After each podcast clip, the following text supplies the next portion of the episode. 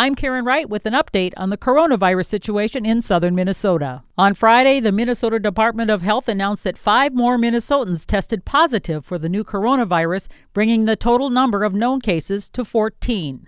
Based on the experience of other states and the message we're getting from our healthcare community, we are going into a heightened state of readiness to protect Minnesotans. Governor Tim Walz declared a peacetime state of emergency, including limiting large gatherings such as concerts, conferences, performances, and sporting events. At the same time as that announcement, the South Central Healthcare Coalition held a media conference on COVID 19 and how it's impacting southern Minnesota. Residents should prepare and not panic. Let me say that again. Residents should prepare and not panic. That's Eric Weller, the coordinator of the South Central Healthcare Coalition. On Friday, at the news conference held at South Central College, he introduced the panel who would be speaking about the COVID virus in southern Minnesota. The area's public health departments and local partners are working together to prepare our community if we have a COVID 19 case or outbreak in our area. At this time, we have no identified, repeat, no identified cases in our immediate region. The South Central Healthcare Coalition included representatives from the Mayo Clinic Health System, Mankato Clinic, the Blue Earth County and Nicollet County Public Health, Minnesota State University Mankato, as well as South Central College and Mankato Area Public Schools. Mayo Clinic infectious disease specialist Dr. Eric Gomez reiterated the importance of remaining calm. The most important part that I think everybody needs to know is based on reports from China, the majority of patients do fine. They have symptoms, but they don't require any admission to the hospital. Follow simple infection prevention principles. Hand hygiene. I cannot stress this over and over again.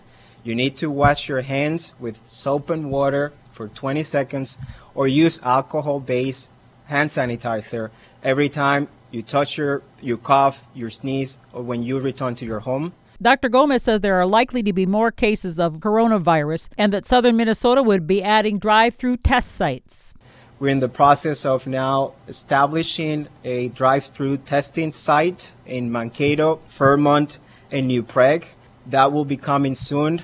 This will require an order from a physician, so you should not go to this drive it testing center unless you communicate with your healthcare provider first, and that person will indicate you where to go for that testing. In addition to the drive through coronavirus test sites in Mankato, New Prague, and Fairmont, family physician Colin Wirtz says the group has established a hotline.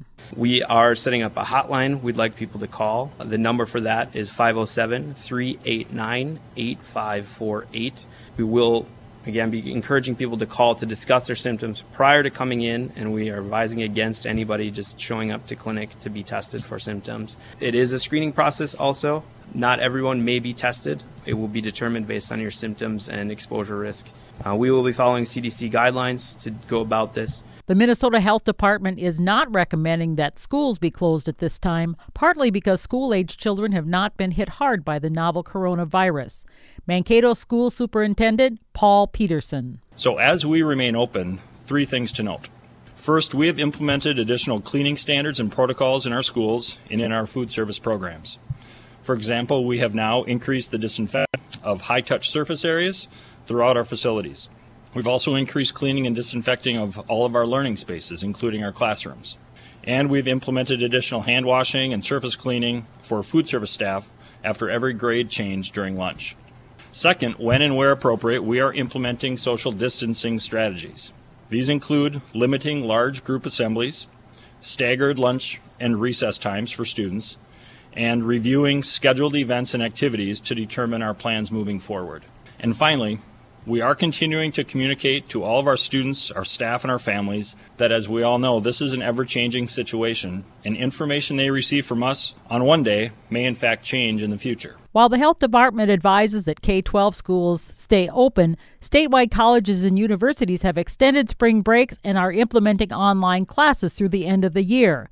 Minnesota State University interim provost Matt Cecil. We have 14,000 students on our campus. Many of them come from places other than Blue Earth County or Nicollet County. They come from all 50 states, 90 countries. Uh, we have 3,304 classes that are offered this semester on our campus, and we're working hard to provide those classes uh, and provide those students with a quality education as we move forward. Minnesota State University and South Central College campuses will remain open, but the method of delivery for education will change. South Central College President Annette Parker. Explore potential academic delivery methods that may be put into place when classes resume on March 23rd.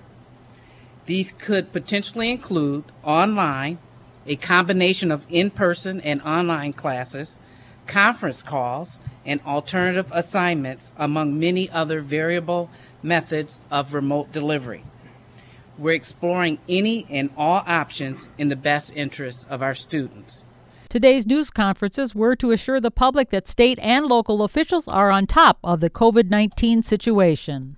So I think now we might be in a little better place of, of, to tell people the seriousness of this. I think it's always a balance of understanding the seriousness without panicking people to understand what the risks are, the mitigation of risk, and then for us to continue to protect the most vulnerable. But I want to be very clear: we're taking this very seriously and have been uh, for weeks. For the Southern Minnesota News Project, I'm Karen Wright.